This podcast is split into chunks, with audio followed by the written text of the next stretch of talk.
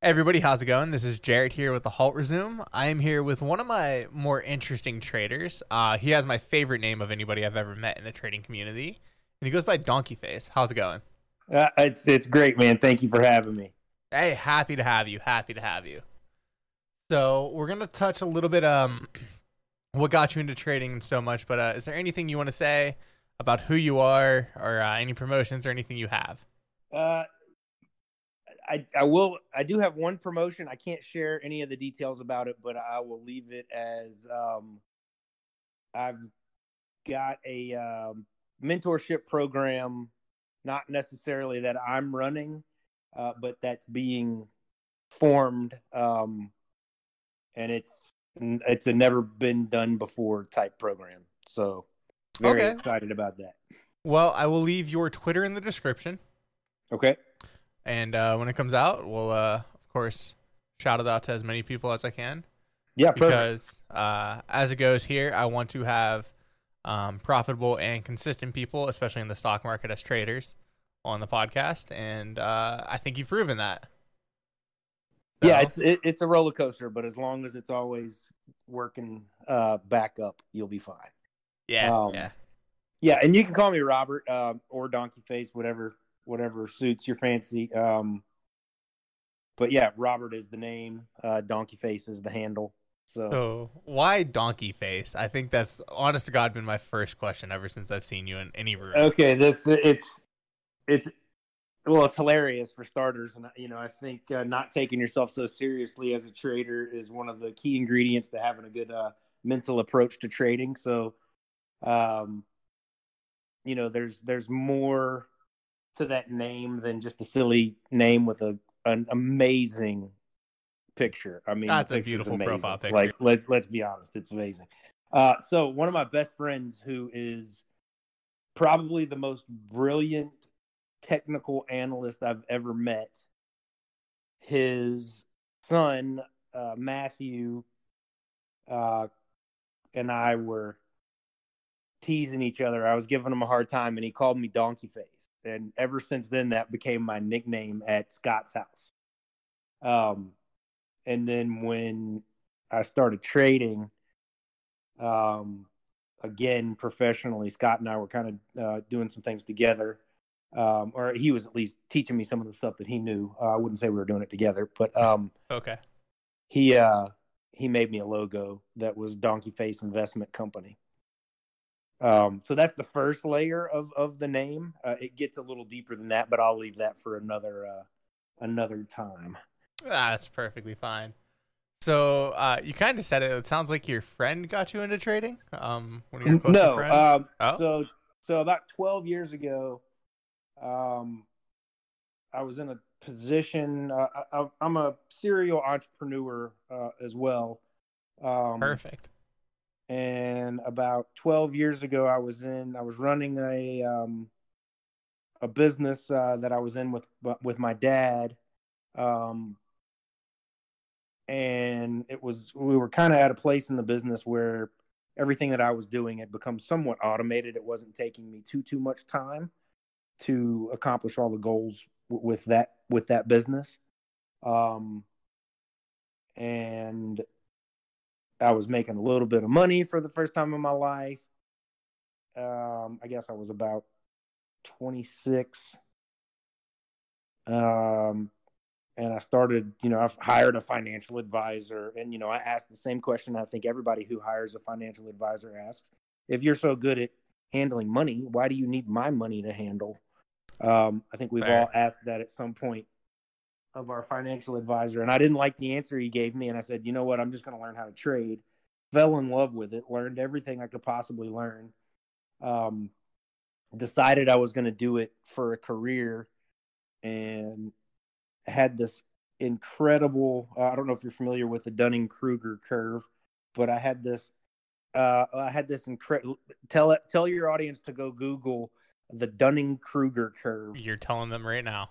All right, so y'all go Google the Dunning Kruger curve. It's going to apply to basically everything um, that you attempt to learn in your life, and it's it's. I wish I had known about this as I was learning everything. So what happens when you're new to a skill set for me in this scenario? Never mind. was- I know this. Yep. Yeah. So Mount Stupid, right? Um, so at the beginning of my trading career, I have all the, you know, this fresh newness of knowledge and education. I mean, I killed it. And and I'm not going to share any specific numbers or anything, but I turned a measly little ten thousand dollar account into some ungodly numbers. Comfortable living. Oh yeah, I could have, re- you know, I could have retired, um, you know, and at least lived at the trailer park for free for the rest of my life or something.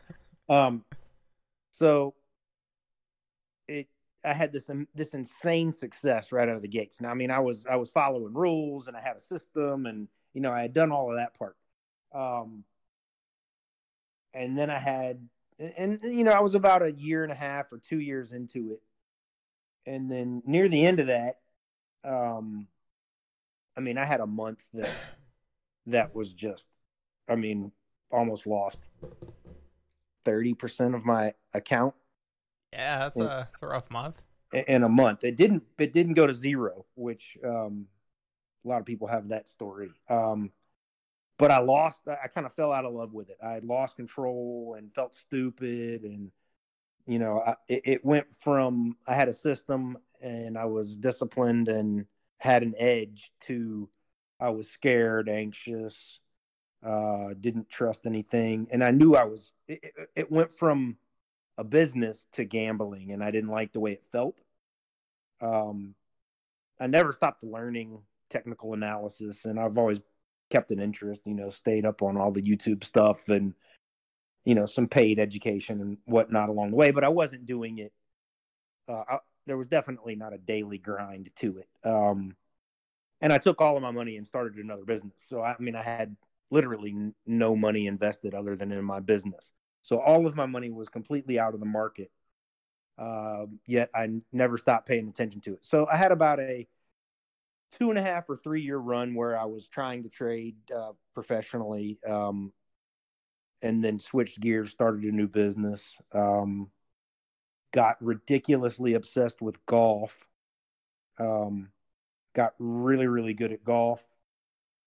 Uh, started teaching golf as my other business was kind of on the rocks, but it wasn't going out of business. It just wasn't uh, able to pay me so much. So I started teaching golf, golf in my garage. Uh, five years into that, I was sustaining myself on golf uh, very, very nicely. Um, you know, making over six figures teaching golf out of a really cool studio in a warehouse, not at a private country club or anything like that. I had a, a, a web based kind of model. I had a retainer program, and basically, I had a membership where people would pay me certain amount for access to me as their coach. Um, really are a serial serial entrepreneur there. yeah, and and I'm leaving a lot of the stuff, the, the main stuff out. Trading never left during all of this, or or at least technical analysis knowledge growth never ceased during all of this. It's always been my passion ever since that first dance with it uh, about 12 years 12 to 8 years ago. Um so then corona happened. You know, and I'm I'm leaving a lot of the details out. There were some other trading stories in there. Yeah, no, that's Um, fine. So, you know, Corona happened, and I guess that's about 23 weeks ago. I think that sounds right. Five months ago, maybe six months ago, was when, you know, everybody shut down. Yeah, it's about um, that time. And, I'll leave out all the other details, you know, some of my experience with options and some of my experience with penny stocks. And like, I'll leave that part of the story out because this is where it gets really interesting to me. Um, so, the like day one of Corona, you could basically take my booming golf business and cut it in half. Yep. So I went from six figures to way less than six figures in like the blink of an eye. There's Uh, no golf being played. Yeah, yeah. Me playing golf has long since been retired, but um, um, the coaching golf was definitely it was done. Like I say, done. It was cut in half, and there was there was no uh, strategy presenting itself to weather the Corona storm with golf. You know, people were cutting out the luxury items because they were losing jobs, and you know, people aren't going to pay three hundred and fifty bucks for access to some golf guy that they don't know personally um, when they're worried about feeding their kids. You know, like golf's out. Sorry. Yeah. Um, so that kind of, and then the social distancing stuff. So I didn't just have the the retainer program. I was also teaching hourly lessons like every other golf coach. Uh, that went to zero because people were social distancing. Nobody was going to be, um, you know, coming into my little, you know, uh, no windows inside studio. Like that's Yeah. the opposite of social distancing. Um, so yeah, that that got cut down to nothing uh, almost immediately with this. So long story short, um, I took it as an omen to start trading again. You know, I had some expendable income at the, at this point, enough to at least give it another go. Um, but I had a new plan for this time around because this was this was I would call this my legitimate second try at trading professionally. Okay. Uh, and me and my buddy kind of went into it a little bit together. He wanted to do it too. We were together but separate. Like he, he wasn't actually advising me or anything. We were just kind of doing it, doing the project together. Um, separate projects but doing it together. Um, and I learned a lot from him about uh, uh, patterns and things that I, I had been introduced to. But uh, he's he has definitely got to be the best I've ever seen do it. Um, uh, then you know I, I uh, the the fire was relit on learning as much as possible. And when when when Robert when Donkey Face says he's going to learn something, it's not like a normal person. I sleep maybe two to three hours a night. Oh, Uh, okay. You're one of those all in, learn everything you can people. Oh yeah, yeah, yeah. Like uh, in the last twenty three weeks, I've probably I'm not even going to guess, but but let's just say it's an average of ten hours a day of education slash trading slash journaling, all of it. One hundred percent trading, nothing but trading, all trading, because I need the seat time. You know, I've I've kept the education going, but I haven't had the clicking buttons with money in the game Yeah. uh, yeah. going. So day one of 23 weeks ago, um, again, I'll leave the numbers out, but um, let's just say I've I've hit all of my goals since that first day, but it has been a wild roller coaster of of not necessarily technical analysis or strategy changes in that sense, but in which vehicles I'm using to apply the strategy. Um, so uh, typical to, for beginning, let's put that in quotes. Typical for beginning traders, you don't have enough money in your account to trade, say, Apple. Yeah. you know, yeah. because you can only buy like three shares of it. So if it moves up ten bucks, you know, if it moves up ten bucks, you made thirty dollars. yeah. Yeah. cool. That's not going to work. Um, so you know, you find an interest in in the penny stocks because you can leverage more shares. Sadly, um, that's where people go. Right. Um, now, my first run at trading, it was all futures contract. I literally didn't trade anything but futures, Nasdaq, S and P, uh, the the Dow, um, the Russell. Yeah, just just all future contracts. Yeah, go e gold, gas, e minis, whatever. and all that kind of stuff. Right. Um, and you know, I, I'm not an accountant or anything, but there's some serious tax advantages to trading futures. Uh, traders really need to look into that. Um, now, it- noted. It, it can get out of control when it goes against you when you're trading future contracts, but I mean, it, it works just like any other chart as well. Um, but yeah, there's there's some tax advantages to, to trading futures. They uh, handle the um, the gains differently. Uh, ask your accountant about that if you're interested. Um, I am definitely not that guy. okay. Um, so, and I'm not going to give any tax advice or anything other than you should look into that. Get an um, accountant. Yeah. So, all right. So, fast forward 23 weeks ago, Corona starts. Uh, Roberts, not to talk about myself in the third person, I'm I'm 100% all in trading. I've got I got the setup, I've got the monitors. I'm doing it literally in my living room, uh, at the coffee table, sitting on the ground, like finding this Zen space or whatever. Um, and you know, I was having the, the roller coaster of success. I wasn't losing money, um, but the swings were were pretty big. You know, I'd have a I'd have an amazing day and think I was invincible, and then lose it all back the next day. Um, thankfully, it never went bad first, and I, I have never had to refund my account or anything like that. Um, but I've definitely given away massive gains more than once, um, which I think every trader goes through at least once or twice. Yeah, but you were able to protect your capital. Yeah, yeah, yeah. I, I, I never went. You know, uh, the numbers are ambiguous, but let's say I had fifteen thousand dollars, I would always go up before I would be. You know, it never went to ten. Yeah, yeah, you were never. it would go to twenty and then back investment. to fifteen. Like I don't know how many times I've done that, but um, and it's it's funny. Uh, not to get off topic, but it's funny because you know you can grind your ass off. Excuse my French there. Uh, you, you you can grind your ass off for five days of perfect trading and then lose it all back on one bad trade.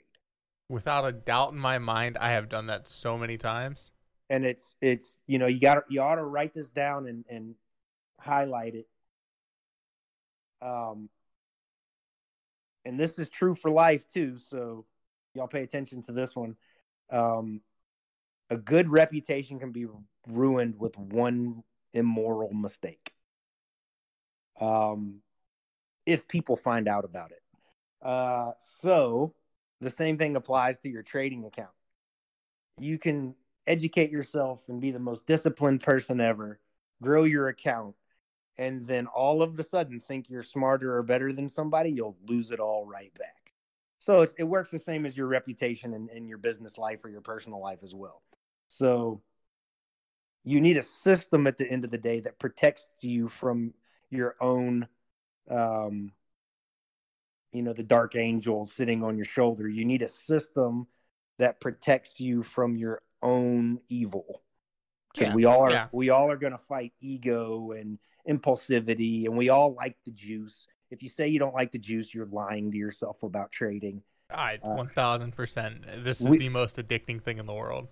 we all want to hit on that you know 13 on the roulette wheel with the 35 to 1 odds we all want to try that and we all want to put more on the table to try that but if you know anything about expected value no matter if you play 13 black or double zero the casino is going to make 53 cents for every dollar that's spent in a roulette wheel you don't have better odds of winning money by playing black over 13, it's all about position size.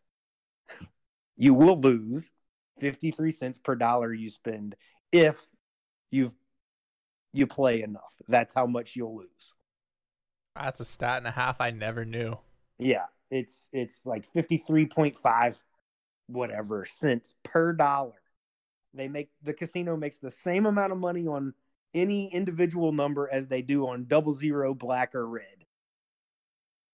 Given enough reps, and you know they've Yeah. got the bank, they've got the bank account to see the variance play out. Yeah, they they have the money within you know X amount of dollars they're expecting. That's exactly right. So, uh, and, and you know that that's that's to me, if if I could do this in reverse, or if I was teaching a beginner, um, short of the the first thing I would teach somebody to do is improve their their mindset before they ever even learned the first thing about technical analysis. You need to develop the right mental approach before you dive in. If you can do that first, the technical analysis will be easy to learn because there's there's a hundred thousand different strategies that can be profitable. Oh yeah, So, but there's only one way, and I'm stealing this from a mentor of mine.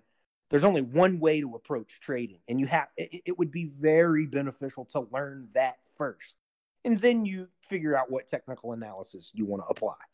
Um, so that would be the first thing: is improving somebody's mental approach before they ever even learned how to trade. The the very next sec or simultaneously, if not the second thing I would teach them is what expected value is take audit a class on you know the greater courses or some app on your phone or find it on YouTube or whatever learn what the crap expected value is if you don't know what expected value is don't even try to trade. Yeah. Um, I, I mean, as you said, we touched on it, and you touched on it pretty heavily. You can find technical analysis on anything and uh, apply any strategy to whatever, but if you're not knowing where where the stock's expected to go based on the criteria, and you don't, especially have the mental game to be able to deal with it, mm-hmm. it's uh, it's a little rough to be a trader because you know you could say, "Oh, I'm gonna buy at this breakout point because it's hitting a new area," but I mean, you know, it it- been there? it- what's it done when it was there before? it depends on what type of trader you are. You know, if, if people have this distaste for scalping, uh, I don't. I, I have a giant affection for scalping because I think it's the most intense, shortest time frame of trading that there is. Um, I think people's distaste for scalping is because they don't have the the speed of mental cognition uh, or processing pattern recognition at that at that small of a uh, time frame to handle the speed of it. So they develop a distaste for scalping. Um, you know, if you're scalping and you're having small wins, you need to have a giant win rate. Yeah, Uh, it- you know, if you're a breakout pattern trader, if you will, or you know, if you're you know watch the movie The Big Short or something, those guys are trying to hit home runs. Well, that's fine. You just have to be able to withstand a whole bunch of losses and Well- then let your giant winner win. yeah. I mean, even in the Big Short, they the one firm almost went out of business because they were taking in so much debt based Mhm. on trying to shorting Mhm. the housing market. Whereas, and I mean, this is you said you call base hits and home runs. Even in baseball, you know, you can have a team hit five home runs, but if the other team has 30 hits in the game, the 30 hit team is going to win. Even if they're all singles, they're going to drive in more people. Yeah, yeah, yeah. So, so it, it's and it's okay. Be whichever one you want to be. That's fine. You need to learn that as a trader. You need to learn what your preferred style is. I would think that most beginners can't handle a lot of losses just mentally, Yeah. but, and and even more so for their account. Um, but you, you need to know which style you are, whether you're a you know a buy and hold Warren Buffett, hold it forever, and you know value type trader versus a scalper, which would be the other end of the that spectrum. You need to know which one you are, design your systems around that, and understand what your expected value is. And your expected value is going to be how much are you winning per trade, and what is your win rate, and what is your average loss. You know, if if, you're a 50-50 trader, win law if your win rate is 50%, you have to be better than 1.1 to 1 or you won't break even. Yeah, you you want yeah, at that point you need to have your winners win more than your losers lose. Right. So so so essentially what I'm saying is like I'm not interested in teaching you what expected value is. I have some advanced concepts of expected value that we could probably talk about.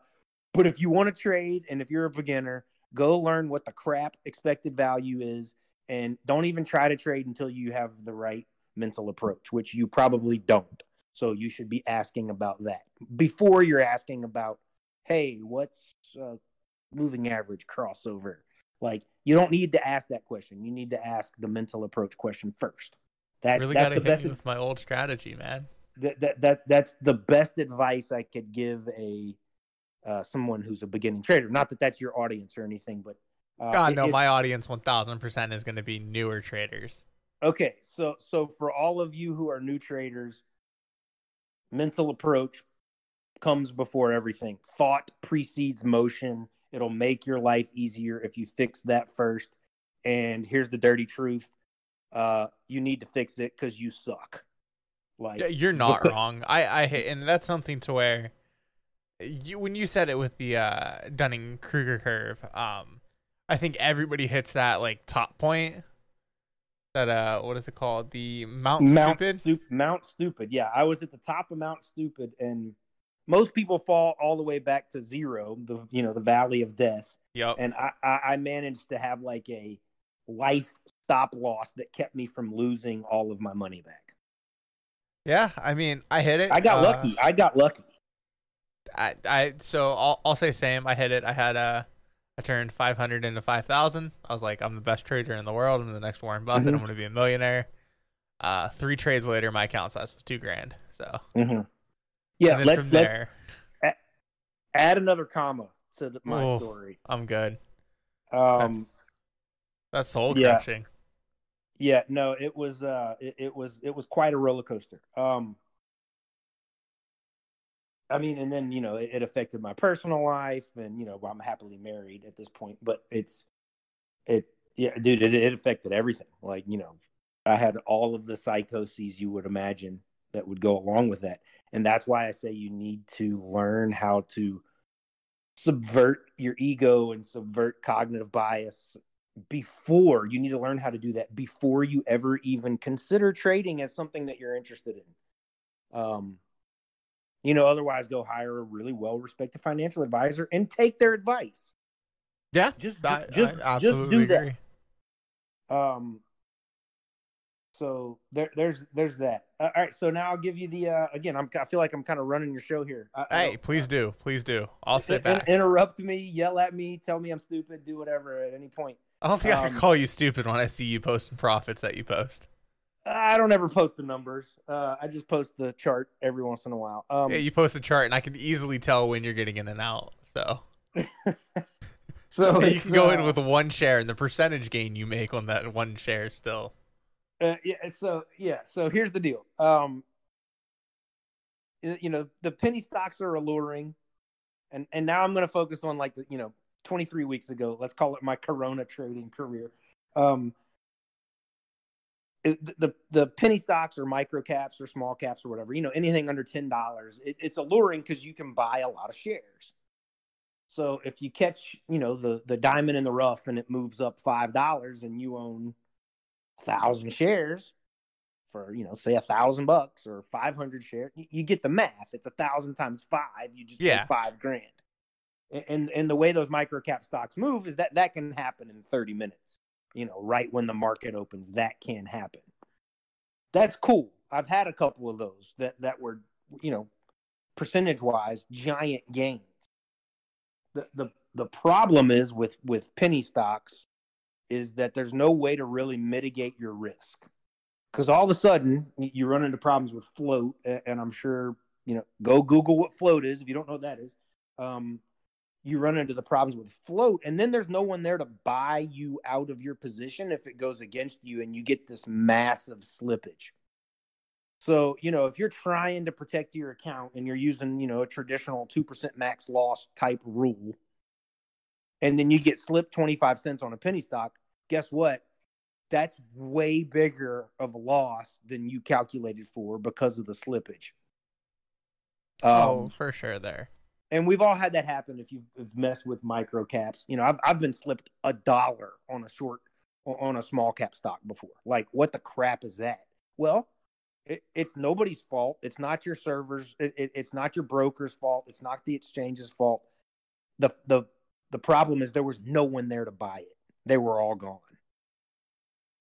Um, and that can happen in an instant on a micro cap stock. Yeah, it's all Um, supply and demand.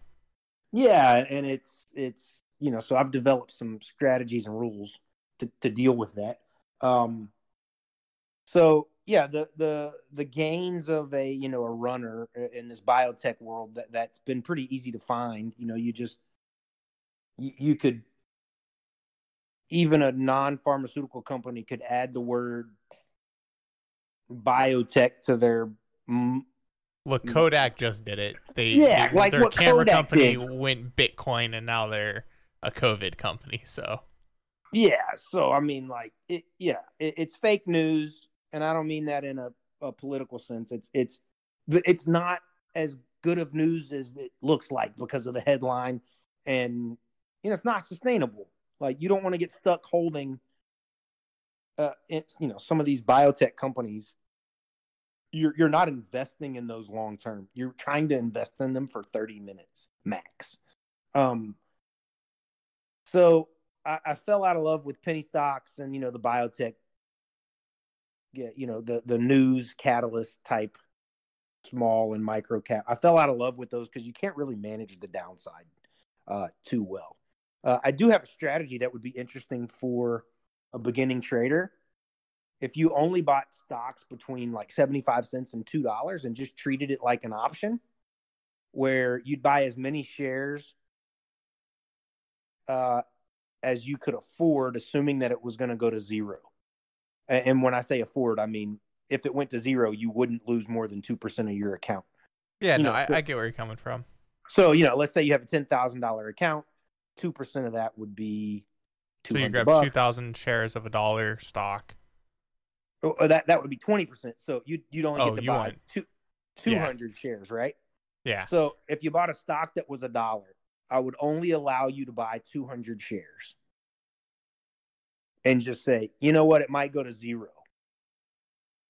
I think it's a super conservative way to make sure you never lose more than 2% of your account.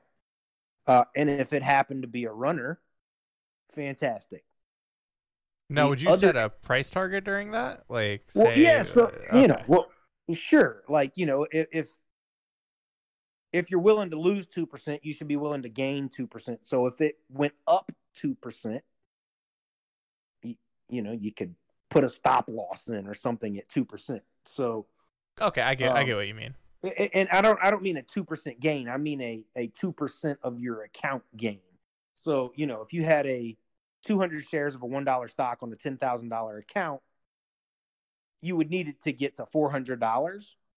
I mean, that's rough math, but you Yeah. would need it to get to, you know, a two hundred dollar gain before I'd tell you to stop out or you know start trailing.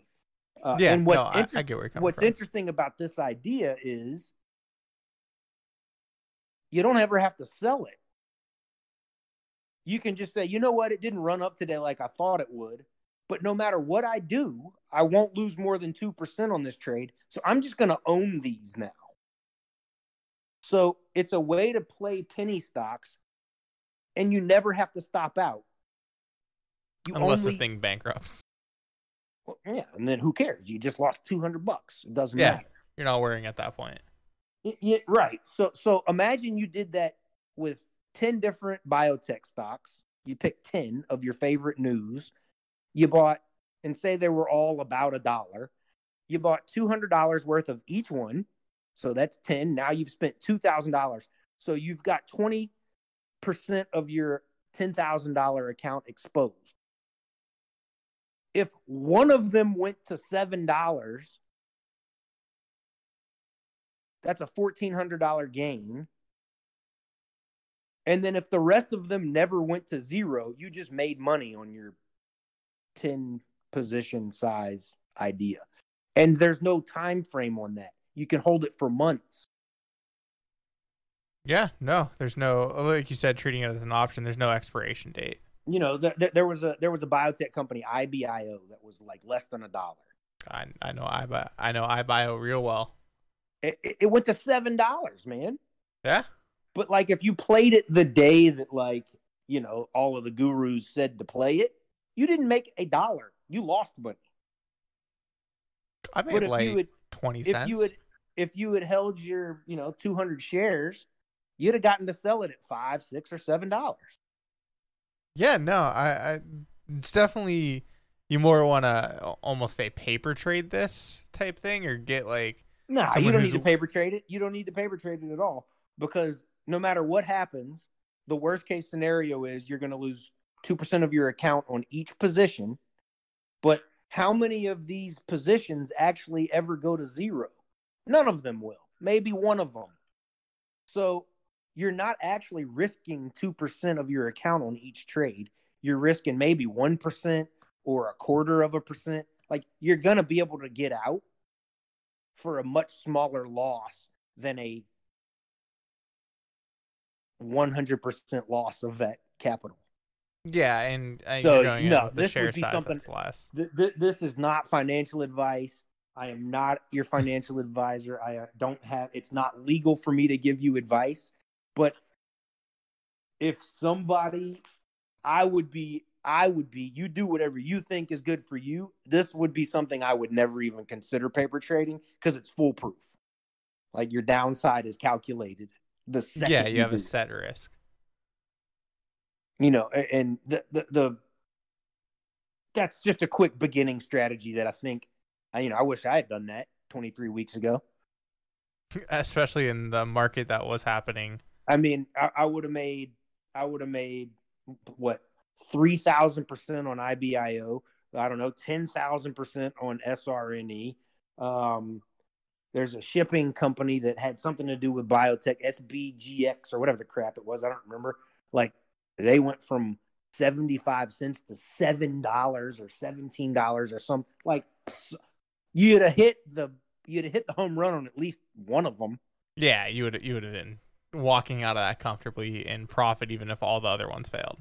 Right. So it, treat it like an options strategy is basically what I'm saying there. But the trick the trick to it is just assume it's going to go to zero and don't yeah. bet more than that.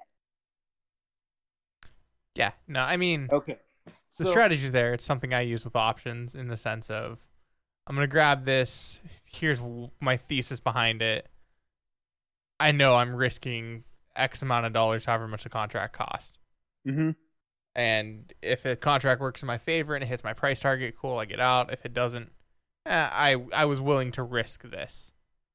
Yeah, right. And and it it, yeah, and I think I think because of of the volatility of of penny stocks, like how much you know, you can have a penny stock go from one dollars to from one dollar to twenty dollars, like it seems to happen all the time. Um, they they act like options yeah, in their yeah. percentage gains. So you could just, you know, you could do it.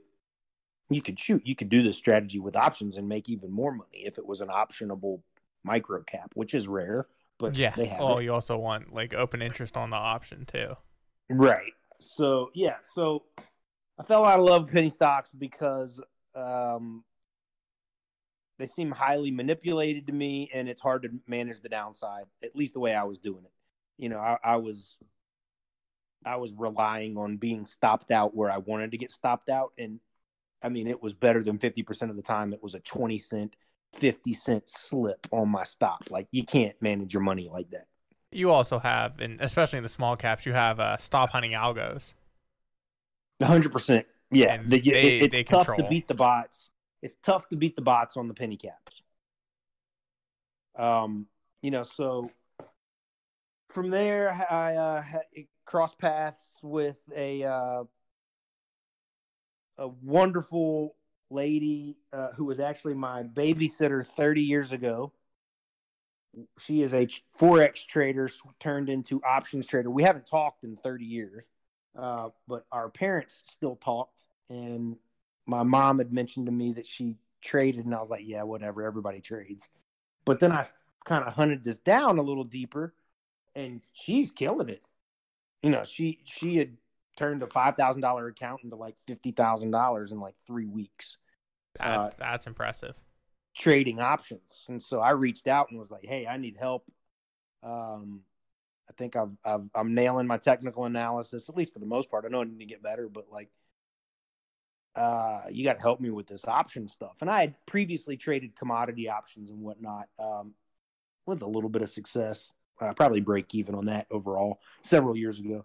Um, so she helped me out with some options, and we traded together for a couple weeks, and I did really, really, really, really well uh, with her. Um, this this is you know so no, now we're at week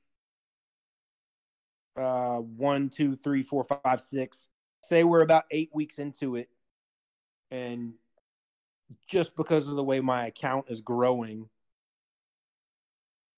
uh, I, I know that I can pull this off for a career now. Yeah. Like, eight, eight weeks into my Corona trading career, like it's becoming more and more apparent to me that, you know, I can make more money doing this than I've done with golf for sure, or, or, you know, with anything else really. Um, um, I, I do have to give Dr. Barry Burns of Top Dog Trading a shout out. Yeah. That's that that that's where I learned the bulk of my technical analysis. It's it's it can be cumbersome, uh, but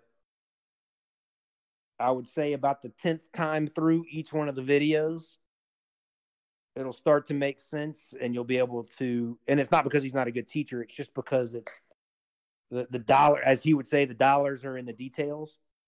Uh, i know a lot of people that have taken his classes and kind of punted on it because it, it just it seemed like too much maybe. I don't know why they punted but that stuff works man. It absolutely works. Uh, i would recommend that to any anybody who wanted a, a deeper technical training his programs are amazing. Uh, again, it can be cumbersome. Um, but well, so yeah. we'll we'll go in with uh, we'll, I'll slightly steer this, and we'll go in with um, you know, there are millions of courses out there on trading. Mm-hmm. Um, and I think it comes down to, sure, some are going to be scams, but does the course provide enough experience, so on and so forth, that when you take it and you apply it, does the course pay for itself in a sense? And yeah. if that course pays for itself or any course pays for itself, then at that point it was a worthwhile thing. So if you're getting this course and it's, you know, working out to the aspect of you're, you know, using it and you're making all the money on it or making a good chunk of money or even just mm-hmm. some money enough to pay for it, based on that course, then I think it's a worthwhile course at that point, right? Oh, that's that's a great way to qualify it. Um, you know, the the the the main thing is that you find a strategy that has a positive expected value, and you you master that. You don't need to learn every strategy. You need something that has a positive EV, and then do it over and over and over again. Like that's all this is at the end of the day. You yeah. need your own roulette wheel. A plus setups, nothing else. Yeah, sure. Um, yeah, if if that's your EV, if if your if your EV says that you need to have fewer better trades, then that's what you need to do. Some people's EVs, they just need to trade as much as possible and manage the risk. Yeah, so that's I true. Think, I think there's a lot of different ways to do it. Um, you know, there's always value. You know, if you could clone yourself, uh, short of making an algo, but if you could clone yourself and traded exactly how you're trading right now, assuming you're profitable, you would make double the money if you could perfectly clone yourself. Or if you could make 10 of you, you'd 10x your money. So more trades is better than fewer trades. I think all of the instructors out there, uh, even some of my mentors, you know, the cliche thing is more better trades. I couldn't disagree with that more. I think you need to make, uh, I'm sorry, the the cliche thing that most gurus say is fewer better trades. And they they they say that over trading is a mistake. I could not disagree more. I think you need to trade as much as possible. You need to trade as many trades a day as possible. You uh, in the time that you have allotted to trade yeah. you should be trading literally every single thing that comes across your screen that matches your rules. And so I think that's almost the key takeaway there. Because as you're saying don't overtrade or don't, you know, do don't overtrade. That's what people are saying and you're saying please overtrade. You're saying overtrade things that hit your criteria to trade.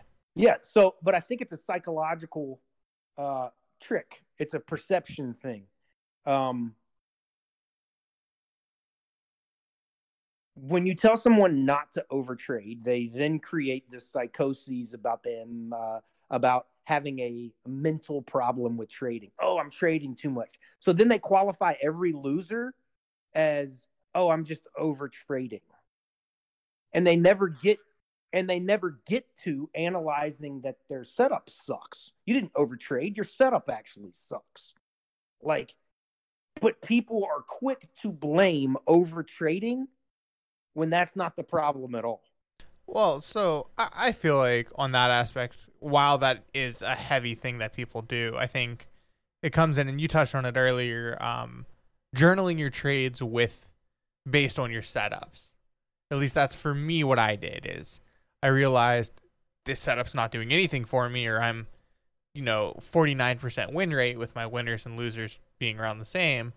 This setup, though, is a 78% win rate and my Right. winners are, you know, 2x or 3x my losers. Mhm. Let me do Right. every time I see this, I'm hitting it because 78% of the time I'm a winner. Right. So you're yeah, you're you're clearly approaching, you know, the, the business model that trading should be appropriately. Yeah, Uh, trading I- is a I- business if you want to do it as a business. If you don't I- want to I- do it as a business, don't go into trading. I, I think what I'm trying to pinpoint here is the the myth of over trading. And the mental game that comes along with it. Yeah, so it's it's I don't think people quote unquote over trade. I think they gamble. So let's call it what it actually is. You're a degenerate gamble gambler. You you you're not over you're not an over trader, you're a degenerate gambler and you need to design a better system that keeps you from being a degenerate gambler. So if I have 200 perfect setups and I only trade 192 of them, I made 8 mistakes that day. Okay. So now, if I'm trading something that does not meet my criteria, I am a degenerate gambler. Yeah. No, So, I, I get where that's coming We, from. we we need we need to we need to retire the concept of over trading and call it what it actually is. People like the juice, and most people are prone to degenerate gambling. I I 1000% agree with that on that aspect. If you're not trading the opportunities given to you in the market and you're not taking advantage of them, but you're trading something that doesn't work for you and, or whatever, Mhm. that's definitely what you uh, uh you're a gambler and I think especially now with everything that's happened in the market and I'll get your opinion on it here shortly. Um this market has brought in gamblers.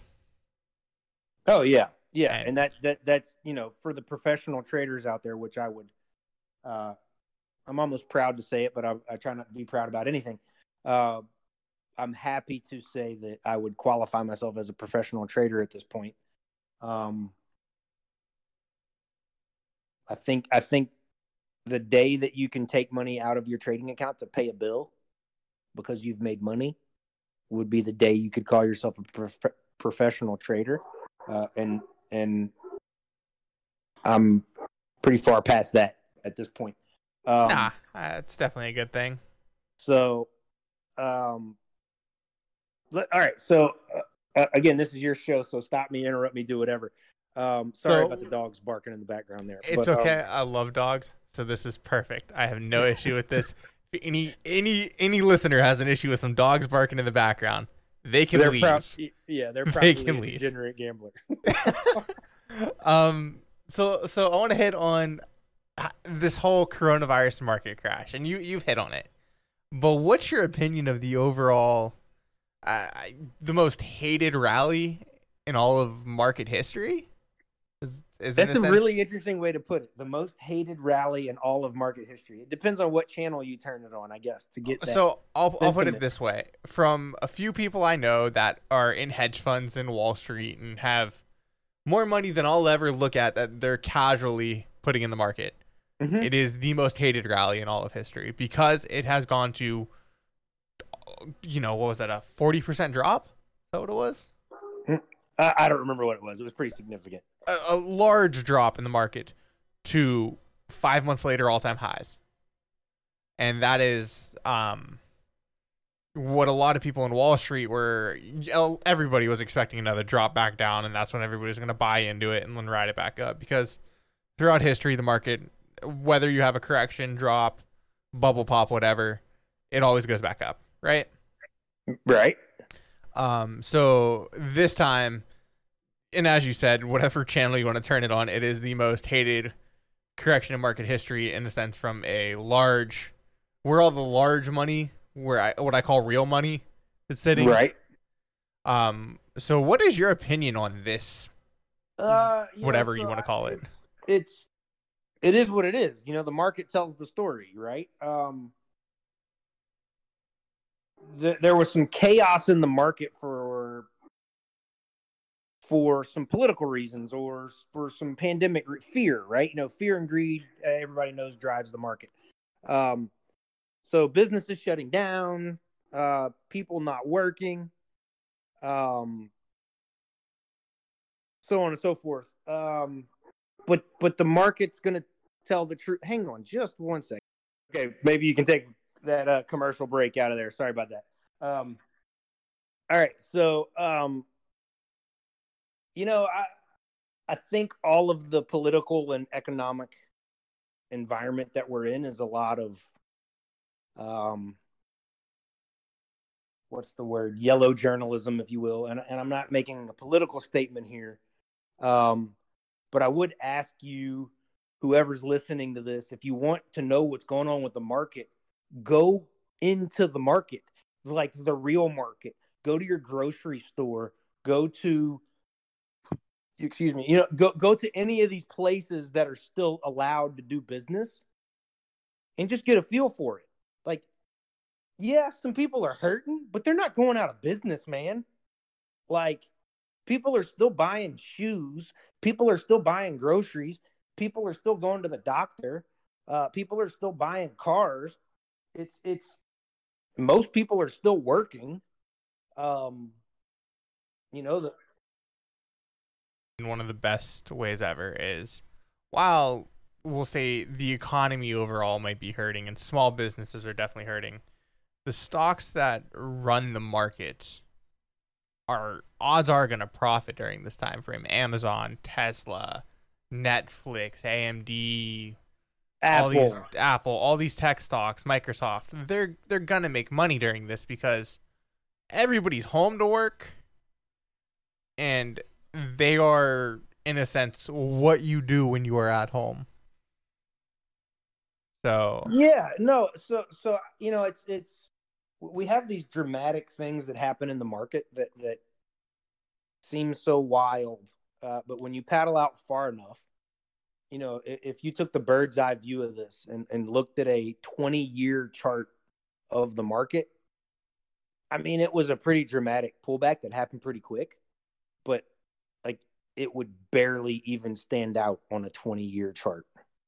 I mean, it, to be fair, it looks around the 08 dip. And then, as, as we know from what Yeah, happened to I 08 mean, to 2020, was a uphill climb. The the the pandemic uh, environment, just like uh, some sort of headline for a biotech company, um, was a catalyst to something the market. It, it, it was a catalyst and a steroid at the same time of something the market was going to do anyway. The market was going to have a little pullback at some point.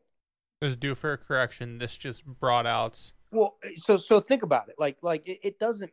You can remove the emotions from this one hundred percent if you just think about how profit works or business works. Yeah. You know, if I have a burger shop and I make a dollar per burger and I sell one hundred thousand dollar burgers, or no, I'm sorry, I sell one hundred thousand burgers. That's a hundred thousand dollars of profit because I make a dollar per burger. Yeah. Well, I'm going to take the money out of the bank account and go pay some bills at some Yeah. point. That's what this is. So there's there's giant hedge funds and mutual funds that had to at some point liquidate some of their Apple position or liquidate some of their whatever position to maintain the allocation of their fund. Yeah. It, it, and and that they had to sell the stuff that had driven the market so far up. Like it's not that big of a deal at the end of the day. Um, I guess I, in my opinion, the whole shutting down made it apparent, made almost those hedge fund people have emotions when they're taking that money out. And I think everybody was trying to buy the dip, and you can never buy a dip perfectly. And then Uh, everybody was some ex- people some people you know i'm sure there's some people that you know caught the the shooting star If you caught the Um, bottom, congratulations. I didn't. I, I had I, I did well. My biggest accomplishment out of all this is I have 200 shares of Boeing at $95 average. wow good for you I, I was willing to risk it going well down to 50, but it's Boeing, so I got in. Um, so there's there's one stock that i did catch the bottom on um and and i'll leave out some of the details. Let's just say uh, I risked something that I live in on it, the whole thing. okay, Um, but he- I hell, went- you caught the I- bottom. I went from basically no debt to debt and risked all of it. Um, so on a stock energy transfer, it has a. Uh, I think you've seen me talk about it in the Discord group, maybe. Um, it, they energy transfer pays one dollar and twenty two cents per share per year, and they pay that out quarterly. So Oh God, that's. I I definitely know dividend and dividend investing, and if you caught this thing back at twelve dollars, Oh no no no no no. So energy transfer one dollar twenty two cents per share dividend per Yeah. year. I own most of my position at below five dollars. oh okay, you you So- caught a legitimate bottom. So well, let's say between three and I well three fifty and four fifty is where I bought most of my position, and then I sold uh, quite a bit of my position. Uh, it's house money at this point. Yeah, Um, I sold most of my position at almost ten dollars. So ev- even if we take a high aspect of an average of four to ten, you made six dollars per share. Six dollars per share with this nice guarantee. Because of that dividend, I was going to make all of my money back in about four and a half years anyway. Wow, you had a insane return on investment there. It's the biggest. It was at, at the time that I bought it. It was like a twenty five percent dividend, based on the price of the stock. Crazy considering I look for five percent dividends as like exactly what I want. It- you should go look this up because it's any any anything below seven dollars is a legitimate. Um, again, not your advisor. No, I- eighteen percent dividend yield, dollar It's- twenty two annual. Yeah, Yeah, they've never lowered it in the history of the business. And this year, which was the worst year for a pipeline uh, MLP type business uh, ever, they still covered the dividend by over a dollar and a half per share. that's respectable as a company. Other company CEOs and financial people, please take note. Yeah. So they have a lot of debt, but it's all long long term and it's all accounted for. Um and um this needs to be said loud and clear for anybody who dislikes energy transfer because they, you know, listen to Jim Cramer or something, who's a really smart guy. Um but they're it's if any of their customers default on their contracts no big deal because now they own the product because they hold the customer's product. Wow. Very- They're a transportation company. And if you are moving oil through pipeline, where is your oil? It's in their pipeline. If you can't pay your bill, guess who now owns your oil? Not you. Hmm. They do. That's So, a They solid actually business make plan. they actually make more money, at least in theory, if their customers go bankrupt. Yeah. Because then they sell the customer's product at market price, which they got. Yeah. Yeah. Wow. That's So, there you have it. business model right there. Yeah, that, that- that's a good one. That, that that's I- that's the one position I have open right now that I'll probably hold for at least five years. No, uh, that's that's oh, honestly on the dividend reinvestment that you're gonna get or dividend payout alone, it's fine. Like Yeah, yeah. eight, So, an yeah, eighteen percent dividend yield is really, really up there. Yeah, and they've never lowered it ever. So, um, So I think it's pretty interesting. So so yeah, there's that. I, I, we're probably a little off topic here. Is is there anything specific you want to uh want me to rant about? Because I could do this for twelve hours. uh, so we'll take a say ten minute rant on why large cap stocks for day trading. Okay, very interesting. So the the size of my account, um, you can probably figure it out. I don't like to talk about the numbers, but you can figure it out. Uh, with the enough size to, of my enough to day trade Apple.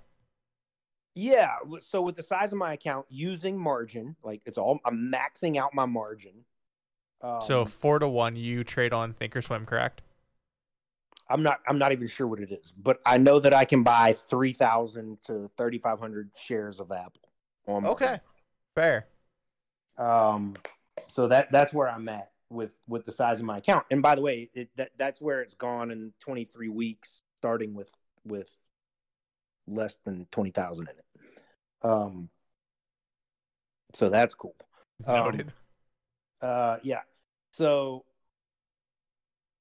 let's just say that one percent a day of your account value would be amazing, and I'm doing much better than that. Um, that's not a that's not a brag. Uh, I, that's with a huge dose of I've gotten a little lucky. I understand that I've made a lot of mistakes along the way.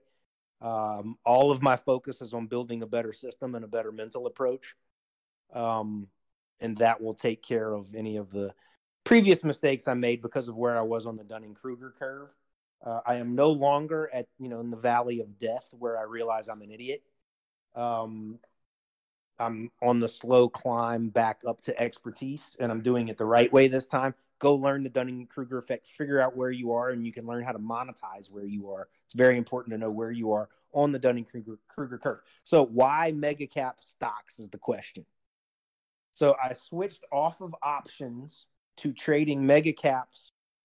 So, when I started, uh, when my first little brief mentor my ex babysitter was teaching me about options, we were trading, you know, mostly the FANG stocks. We were trading options covering the FANG stocks, which Okay. would be a which is a somewhat inexpensive way to cover mega caps if you don't have the equity in your account. Yeah. Uh, I, I think you get that right. Like um, for for sure, you're in a sense trading them, but so- not trading share Yeah. size. You're trading an option contract. Right. You know, cause you, you can buy, you get the math. So you, Yeah. if you can't afford to buy a lot of shares of Apple, you're better off trading the option, uh, especially if you're a very short term type trader. Um, and there's some cool things with options. You know, you can't lose more than the premium and all that kind of stuff. So there's some fail safes cooked into option trading that I Yeah. really enjoy. Uh, but what I don't like about options, and the reason I made the leap to using margin um, to trade now you can make more money trading options uh, because they move a little faster. They move kind of like a penny stock. That was what I was going to ask you is what made you go from instead of trading options and just sizing in with more contracts to trading share size? It's it's I'm limiting the upside. Like I'll raise my hand and tell you that the what I'm doing right now is limiting the upside of how much I could make. But I'm not interested in how much I can make. I'm more interested in knowing exactly how much I will lose when I'm wrong. Okay. uh, and and I think everybody needs to write that down somewhere. Um, I switched from trading options of mega caps to trading the mega caps on margin because I can more precisely execute my trade. Uh, and when you're trading a if when you're trading Apple, there's very little to no slippage, at least relative to the you know four hundred and fifty dollars that Apple is, or five hundred today. Um, Five hundred.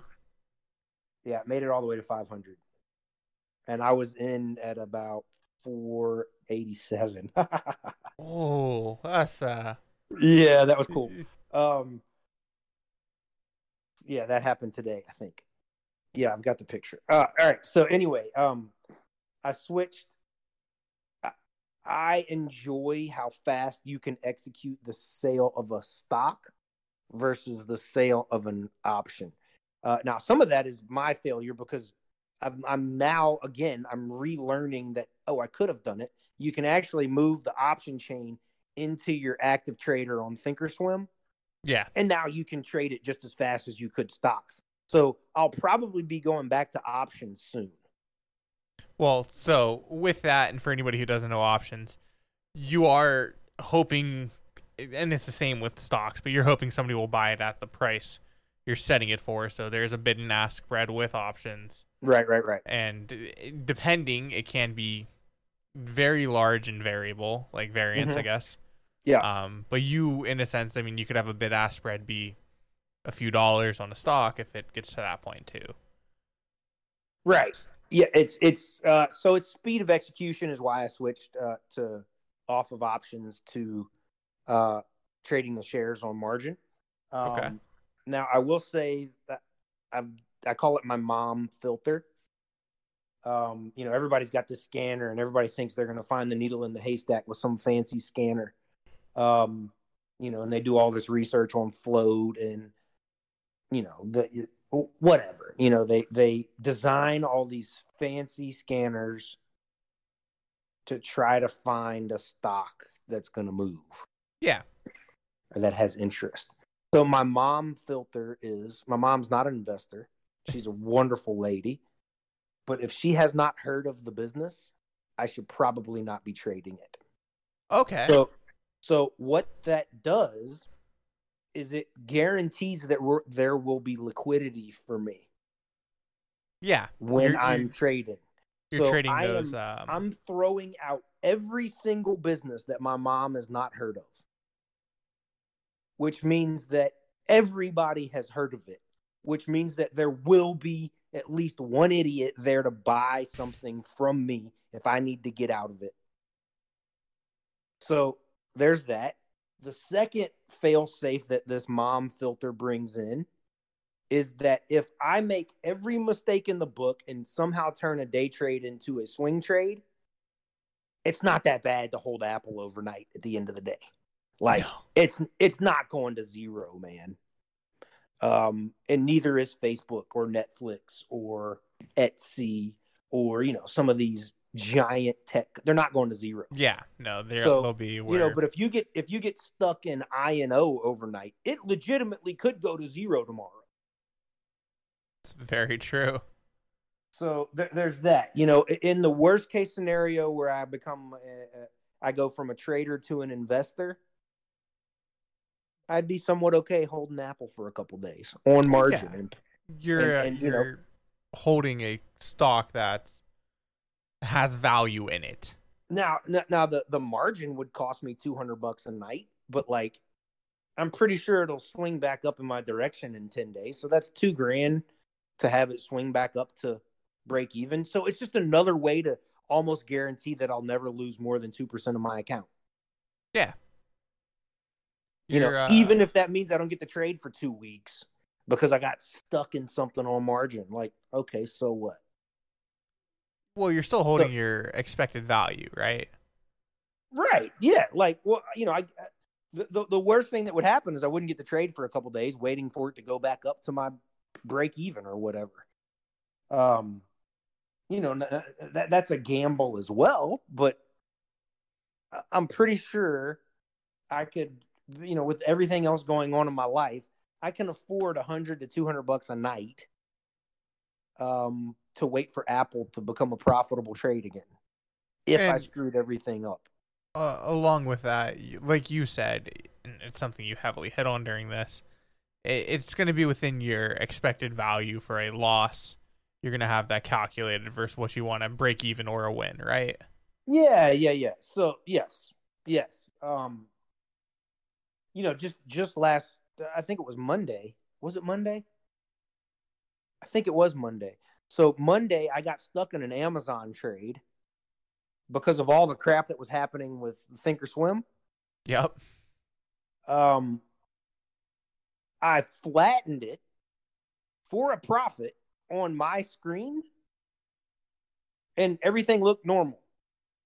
I picked up my phone, like walked outside, grabbed the phone call, and then while I was on the phone call, I pulled up my Thinkorswim app, and I see that I'm still holding 150 shares of Amazon on margin. I'm like, what is this?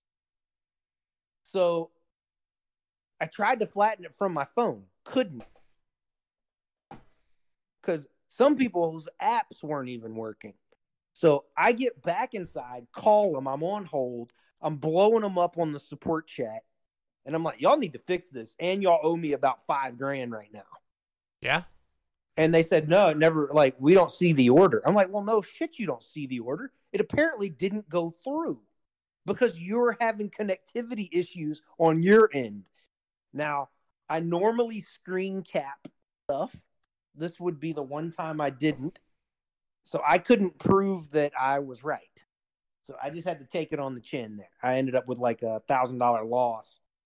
Now I wish they had said uh, I was able to close it out after hours, so that I didn't so so that I didn't hold it overnight. This would have been the one time I needed to hold it overnight because I would have made about twenty grand on that trade. It opened up like forty dollars up. Oh, So I mean, you were trading it that day for a reason, so Yeah, uh, and you know, normally what I would do at the end of the day on these, uh, now anyway, I've I've started implementing this in the last couple weeks. So if I'm in a trade at the end of the day that, you know, is near break even or whatever, and I still think it's going to work, I'll close out my position in the last 10, 20, 30 minutes and open up an option trade. okay. I'm okay so to hold. I'm okay to hold an option overnight. I'm not okay to hold stock on margin overnight. Okay. So I'll turn a you know a power hour trade into a swing by switching from shares on margin to an overnight option. So yeah, I think the take home there is um, awareness and my mom filter. Um, the mom filter is a funny way to say there's not many people on the planet who have not heard of Facebook, Amazon, Apple, Netflix, Google, Tesla, Microsoft, Disney, um, Target, Walmart, like Yeah, these the stocks mega, that are in the in the indexes. these mega cap stocks. Now, now for for people looking for a ten dollar move, you get a ten dollar move on Apple or Netflix every day. Yeah. So instead of buying two thousand shares of a penny stock, hoping for a ten dollar move, buy two thousand shares of Apple on margin and you'll get your $10 move. It's only like a percent of what Apple is anyway. So Yeah. instead of needing a 5,000% move on your penny stock, you just need a 1% move on Apple. So that's the real thing. Now, I get it. You know, some of these warrior trader types or these raging bull types, they're trading 50,000 shares of something that's moving, you know, 50 cents. That's a lot of money, man. Well, yeah, I'm- at that point you don't need a. I, I mean, for those people, you need they they get a five cent move on fifty thousand shares. You're making good money. It, yeah, that's exactly right. So, so in the same sense, in the same sense, I think it's really, really predictable. There's always going to be somebody there to buy it. I- If if if I wanted to be a, a scalper in the purest form, and only take like a quarter percent loss or a quarter percent win, you could make five hundred bucks per trade, probably two hundred times a day on a on a mega cap stock like Apple or Amazon. No, You you're could playing just do- both sides, right? I, I I don't like to short stuff. I think there's more risk involved with shorting. Stock Uh, can always go up. It can only go to zero. Uh, Well, yeah, but uh, like uh, it, it it costs you more when you're wrong when you short. Um, you know, like especially in the worst case scenarios, if you're shorting something on margin and it goes against you, you're fucked, man. Um, way worse than you would be if you were long. Yeah, so, no, I get you there. um I, you know I, I, i'm not I don't, i'm not well versed enough in how it all works to explain that but like you can lose infinity if you're shorting and you're wrong. You can not lose infinity if you're wrong when you're long. Um didn't mean to make that rhyme but yeah i i- don't like to short but you know if, if the technical analysis sends me that direction i will. Now you explained the shorting strategy pretty briefly uh, over some text messages It- it- that was fascinating to me. Now, one tendency I have that I think is not tendency that I have, one uh, myth that I think exists in the market is that stocks will fall faster than they will go up. I So you- don't agree. You don't, don't believe agree. in they take the stairs up and the elevator down. Uh, uh, no, I don't. I don't. I think that im- that I think that implies that gravity matters for the price of a business, and it doesn't. Okay. Um, it doesn't. Like that is a human construct. Um, that is uh, it's a myth. We think that's true because uh, a plane will fall out of the sky faster than it will get to flying altitude, right? Yeah. Um, but that's not what. Just because up on the two D chart is you know, price increasing, does not mean it's subject to gravity. Like it's a myth. Stocks go just as fast up as they do down, just as slow down as they do up. Um, and if it, when you realize that gravity does not actually affect those little graphical candles on your screen, uh, you will realize that they don't go down faster than they go up, and they don't, you know. No. it, it- you know, it can fade in either direction as, and it can plummet just as fast as it can skyrocket. Like it's it's it's a myth. So get rid of that as an idea. That's only in your head if you believe that. That's uh it's a new way that I, I don't think I've ever taken an approach to that, but that's it's Y- definitely you know, a it's way. it's interesting. It's interesting. This mo- I'm interrupting you, man. I apologize. It's it's interesting because um I've basically just told you my uh, autobiography of trading, and we did not jump into any of the mental approach that I think is the most important stuff. Um, Well, I, look, there is no time length on this podcast. I'm, I'm not going to stop if you want to go into your autobiography, which I think is very interesting. Coming for a new trader to come and listen to this, you went over the highs and lows of trading. You went over going from small caps, options, futures, now day trading large caps to possibly going back to day trading options on large caps. I th- I think that's something that is needed. Oh, okay. You're gonna hit crypto anytime soon, also. oh yeah, I'm deep in crypto right now. Okay, we just hit every market that I know of. Nailed it. Um, crypto, uh, Bit, Bitcoin's going to thirty thousand, man. Oh Jesus! Uh, to be fair, you have Dave Portnoy, Davey Day Trader backing you, so it'll happen. The man doesn't Asteroid- lose. Asteroid Gold, man, that guy's a legend. He it, he doesn't lose. I don't understand how, but he doesn't. Um, He's just a, he's just a linear thinker, man. He he thinks something's going up for a reason, and it does.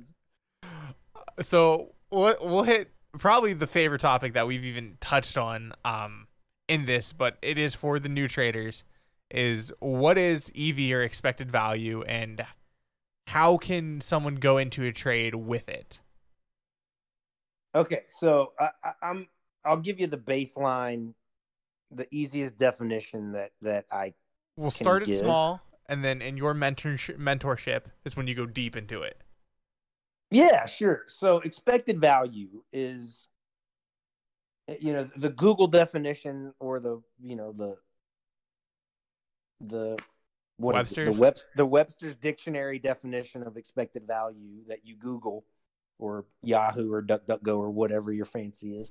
Um, it's it's a combination. It's a formula that takes into consideration your win rate your and your risk reward.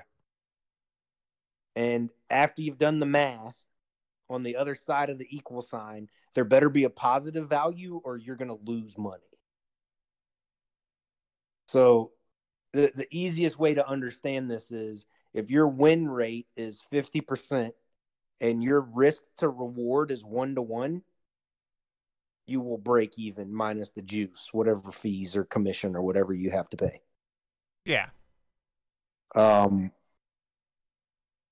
so this is why I always think of it in terms of gambling or a casino. So most traders at one point have played poker at a casino. yes The casino is not making money off of you winning and losing. So they're breaking even on that poker game. Except they have a rake. So they are raking the pot no matter who wins it or loses it. Each hand the casino makes a fraction of a percent from the pot. Yeah. If they weren't raking the pot, they would be losing money because of overhead and paying the dealer on that poker table. So for them to have a positive EV on poker, they have to rake the pot. Yeah. Does that make sense? So, like, I think that's a really, really easy way to think about it. Um, there's a fascinating YouTube channel called Trading Rush. I've not met this guy, but I need to. He needs to be my friend. Um, one of the first videos he ever did was a MACD um, video, and he he introduces expected value in a really, really subtle, easy to understand way. I any beginning trader out there needs to watch Trading Rush's MACD video a hundred times. So, with expected value, what you're saying is take win loss and how much you make or lose in the trade mm-hmm. and find out if you're profitable or not with That's- whatever strategy you're trading for that. That's exactly correct. Now you have to be very careful when you're calculating your EV. Your EV doesn't mean anything at all if you are breaking your rules. Uh, so when I said that, it, per strategy is what I would say, right? Yeah. So if, if I have a long bias and a short bias strategy, I need to take those into separate accounts. You would have a different EV for both of them and then an overall v- EV for Yes. all of your strategies combined. And then if I break rule, that does not count in my EV for that strategy because No, I'm no. not following a rule. Now, given enough time trading, enough seat time, and enough days, weeks, and months and years trading, you can calculate your mistakes into your EV. Now, that's a really powerful thing to figure out. Um, but it's just better not to make the mistakes so you get a true EV. And then with that, and what I guess our final topic here would be is uh, how important in trading is your mental game? It's the only thing that really matters at the end of the day. Um, it's you know,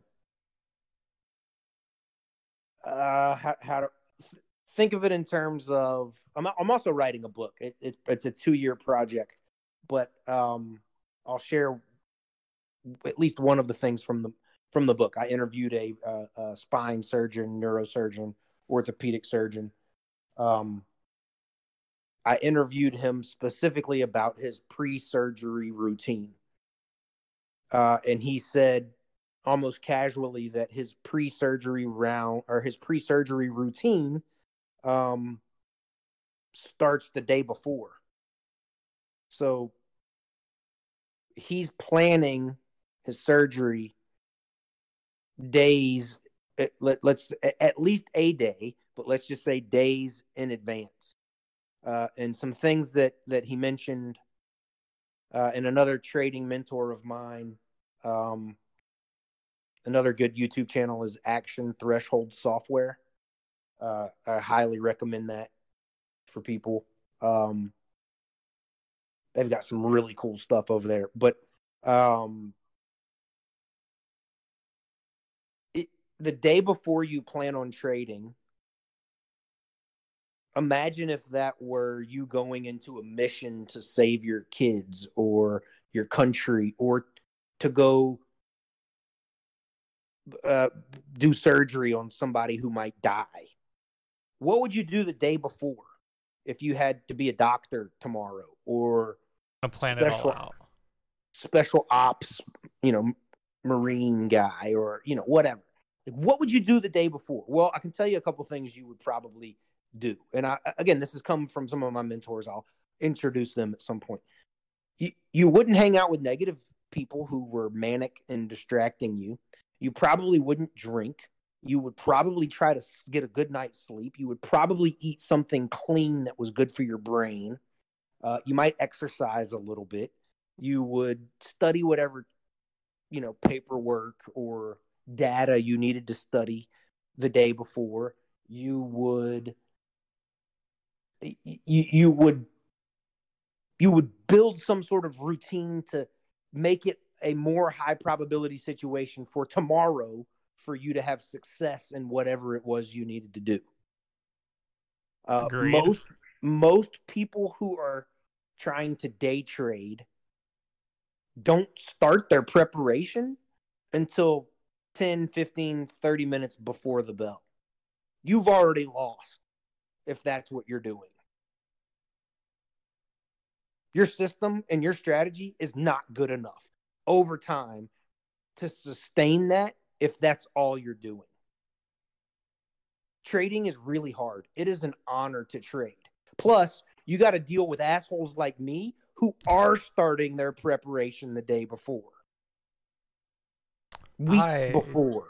I, I And guess agree what? with this. Guess what? If you're not doing it, beginning trader or advanced trader who's listening to this, I'm going to take your money. So get that in your head. This is a hard, hard thing that we're doing. It is an honor and a blessing to even have the opportunity to try to trade. Don't take it for granted, uh, or you'll lose your money and you won't get to do it anymore. So, so, So- your for all of this, your mental game is you treat trading like a surgeon treats surgery. You are prepping well in advance to so when that moment comes when you click a buy or you click whatever, you're already ready to go in mind with a plan.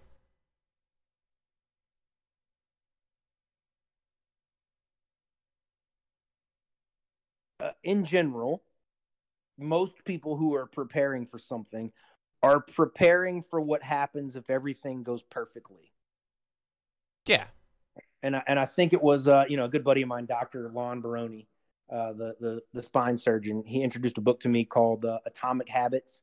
I think it's James Clear, and there's another one, uh, Ego is the Enemy. It's Ryan Holiday. Uh, I think it was James Clear who said you fail or you fall to the level of your systems. So when you fail, you need you will fall to the level of your system. Now let me explain that in detail. As a surgeon, when something goes wrong and he fails, he still needs to have a successful outcome of the with the surgery and not, you know, paralyze his patient. He needs his patient to be happy in a couple weeks because it was a successful surgery. So when something goes wrong and you're a spine surgeon, the failure needs to be this patient's still going to have a great outcome. Yeah. When you fail in trading, you need to only fail to a predetermined level. For some people, that's break even. There are legitimately traders out there that don't take losses, 100% win rate. Must But a a nice fa- life. But a fail for them is breaking even. That's an amazing system they've developed. Yeah. Um, you know, nobody's actually 100%, but let's say 95% uh, to make it more believable. Um, so when I lose a trade, when I screw every single thing up, I need to only lose 2% of my account value. Yeah, so you're you're saying that your mental game holds you as a person and your emotions in check to respect whatever your stop is. That's that's exactly that's exactly right. Um, now you know money is just money at the end of the day. I don't have somebody's life on the line. Um, so if you need to change your perspective to make trading more important, to actually motivate you to build the proper daily routine, um, maybe you losing money on a trade might not kill somebody, but it's going to affect your life in a in a dramatic way. Who's in a good mood after they have a losing day? No one. No one unless unless all of their focus is on building a better system because at that point they're going to analyze their system instead of the loss of the day. I think and so with that statement, that also comes with uh your mental game and how you look at a loss. I know for me when I started, you know, if I lost say a hundred dollars, I was like, oh man, that's that's a good chunk of money. But when I started looking at, oh well, why did I lose this, and wh- what did I go in with this trade? What was my strategy for this? And realizing that that strategy is a bad trade, then I'm like, I don't need to do this anymore. I shouldn't lose money on this anymore. The emotional value in a win or a loss. Uh, I've seen, and personally, this has been a big mistake of mine that I've made in the past. So you have that, you know, you have that day where you make the numbers are again, the numbers are Im- ambiguous. Let's say you had your best day ever and made three thousand dollars today day trading, and, and you know your chest is all puffed up and your head's all swollen, and you know you feel like you're king of the world. You made three thousand dollars today, so you feel good and you feel prideful and then you show up the next day and lose 4000 so well what what happened? Ego you had that you had that great day right? And if part of your system isn't going through all of your notes and setups and charts at the end of the day you're going to think you're smarter than you are on your winning days. And the mistakes that you made will cost you money tomorrow so what I do, and I highly recommend doing this. Uh, so I use um, TraderSync for my digital journaling. Same. Uh, I think it's a wonderful uh, platform. There's other really really good ones, but I like TraderSync and their customer service is really cool. I've actually kind of become buddies with a couple of the guys over there. Um, they should give me some sort of discount code I could give out. Uh, There's a referral I, link you can set up. Yeah, but I just don't care. Um, so what I've done with my TraderSync account, uh, and I may have told you this, but listen to it again because it's worthwhile. um, so, you know, I've always handwritten. I have a handwritten journal. Uh, I handwrite all of my notes. I print out screenshots of my, the charts that I enter. Um, I, I there's value in in a handwritten paper copy of your journal but I needed the metrics that you can get from uh, the digital yeah. platform that TraderSync provides. So on accident, um, I I uh, imported not on accident.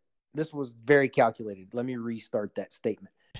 I imported, you know, my 23 weeks at, at, you know, at the time that I imported it, it was, you know, 15 weeks into it.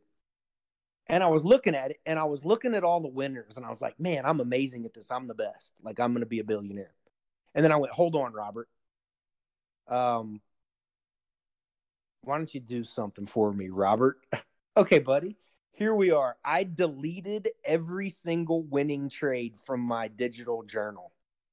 So I have an accumulation of all of the losses over the last 23 weeks, and that's the only thing I look at on TraderSync.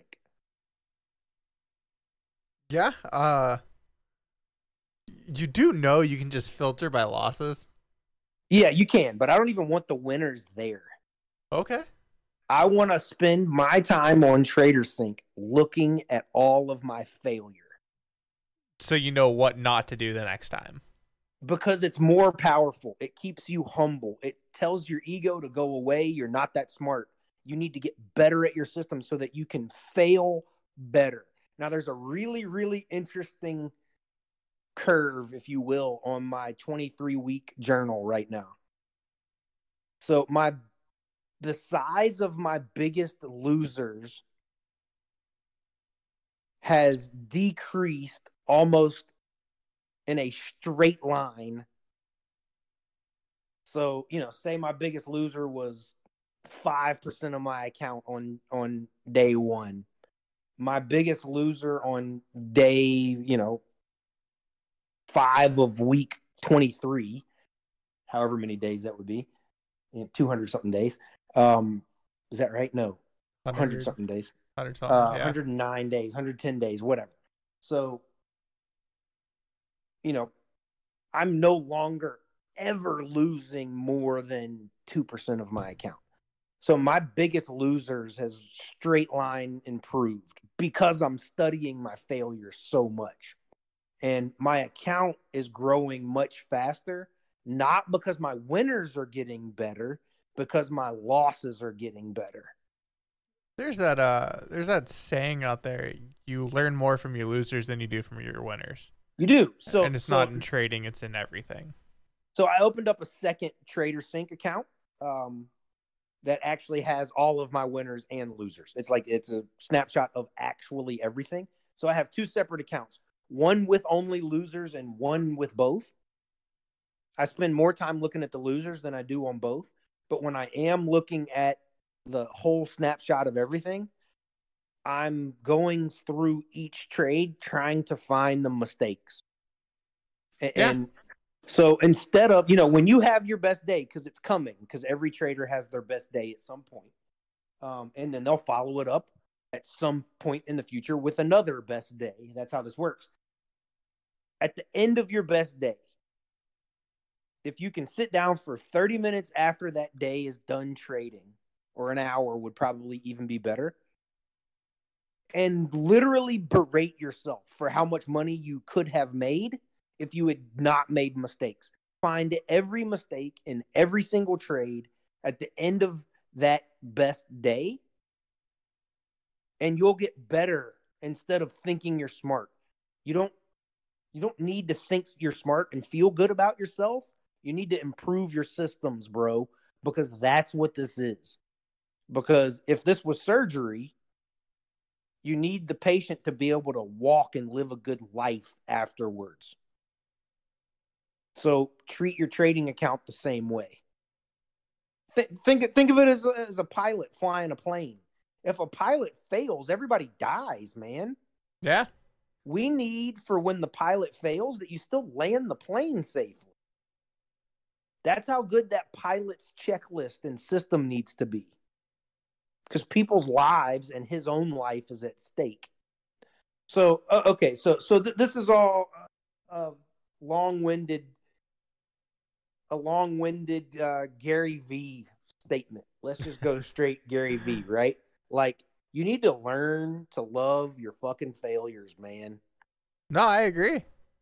Um, you're gonna it- it- because you need to stay humble. Because if you aren't humble, the market will humble you. That's what happens. Yes, that's probably the biggest thing out there to say is the market will humble you if you're not going to be humble with it. And I think for me specifically, uh, the moment I started looking at my losers and my win rate um, is the moment that I changed and became a profitable trader. Right. I, I took more of a look at, oh, well, let me focus on, say, a strategy I used to use, which was the 920 EMA cross. I loved it because, in my mind, and by technicals, that's saying short short term and midterm trend is changing, right? Mhm. 9 EMA short term, 20 EMA midterm trend is changing. If volume comes in, it should go up, right? Mhm. Well, found out that that was not a profitable strategy. And I wasn't letting my winners win enough, and I was losing more. So I switched to another strategy, and that strategy is consistently more profitable. So that's the one you should do. that's the one I am doing. Uh, I- look, I, I- again, you're you're you're way past being a beginning trader. Uh, but I know where I am on that curve. I'm not at the top. I I got years before I'll get to that point. it, you you need to um take the deep dive on into into MACD. Like it is important, man. Man, I feel like Um, it's such a lagging indicator, though. No, it's it's a truly leading indicator when you know how to use it. All right, Uh, I'll- and, I'll- and I'll I'll spend some it. time with you talking about that i- i- in the future if you would like. Um, Yes, uh, I want to learn. Uh, that's the thing with trading. This thing, this I will call it a thing, is so addicting that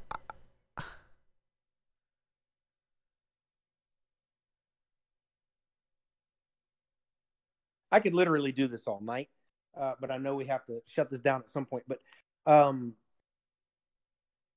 a, a, a massively important piece of this puzzle, one that I actually struggle with. Uh, I, I'm a I'm a little obsessive with things. I, I'm highly ambitious and competitive and energetic, and I uh, I go all in. You know, I'm I'm in the deep end always.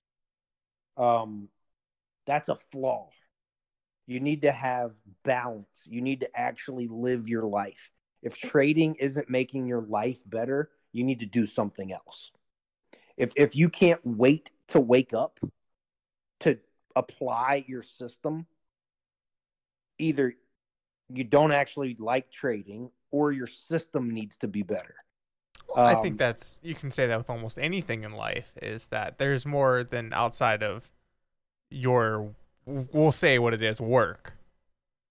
And while everybody says there's, you know, if if you're loving what you do as a job, you're not working, there are other things in life. And those, yeah.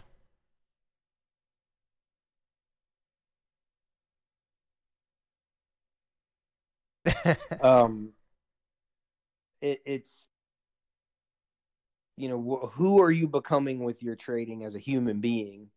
Uh forget about your you know your your account balance for a second. Like if if if you're not also becoming a better person don't trade. Like go do some miserable job or whatever that's going to at least give you some sort of financial security. Because there, there's only one way to get financial security from trading professionally and it's it's developing and improving your system? What is your preparation? Preparation preparation preparation preparation. And and it, you your system has to lead you into an ego free mindset that allows you to perform. Uh, and it's man it's it's my favorite thing in the world i like the screen i like the colors i like the charts i like all the indicators and math and the all of it but but but it's the building a business part of it that i'm really fascinated with and the mental approach and that's what this is about, man. Like, so it's mental game, mental game, mental game, mental game, mental game. And I promise you, my mental game is probably better than yours, and mine still sucks. I I can tell you, your mental game is better than mine. I'm still, I I still have those emotions that come with a trade, win or loss. Oh no, I mean me. I mean me. I mean me. Trust me. I the way when you talk about these things compared to how I know I talk about these things.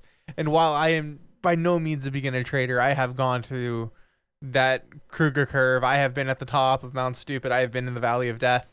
I have almost quit trading a few times. I've blown up accounts.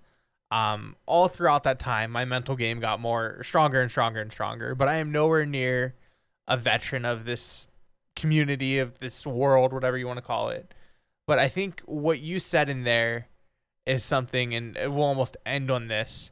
It, it's because there are so many new people in the market right now, as there are. The way you want to go into trading is you want to be profitable, but you cannot sit there and have a strategy that is a failing strategy and not use it. The whole aspect of this podcast is for financial freedom it, it you, you can do whatever you want for financial freedom. If you own a business and it's profitable, great. If you own real estate or you're whatever, great. But I think everybody in the world wants to be financially free at one point in their life, whether you're 60 and retired or whether you're a 20 year old and you opened up the next Gymshark. Whatever it is, you want to be financially free. And if you don't treat whatever your goal of that is as a business, then you're not going to get there because if your business isn't profitable, you're not making money and you're not going to be financially free. And and the way you're coming in and saying this is for trading specifically, if you don't have a positive expected value on your setups that you're using, it, it's not worth it for you to do that. You are going to be a quote unquote, uh, not a quote unquote, what I'll quote as saying a failure because you're just not profitable. And for any new trader in the market, no matter what you're doing, if you if you want to find those home run winners or whatever. If you want to take one share and dollar cost average into a long term investment, do it. Just make sure that you're you're prepping for it and you have the mental game to say, you know, if I'm losing five percent, I'm willing to lose that because my winners make me ten percent, and I have a two loss and one point five win rate or something like that. And and for everybody to follow through, that's something that I think heavily needs to be hit on for I I can't remember what it was, but the statistics were outstanding of how many new retail traders came into the market. If you want to make this a job, understand you're going to have peaks and valleys, but as long as your mental game is strong enough for it, you can come out the other side.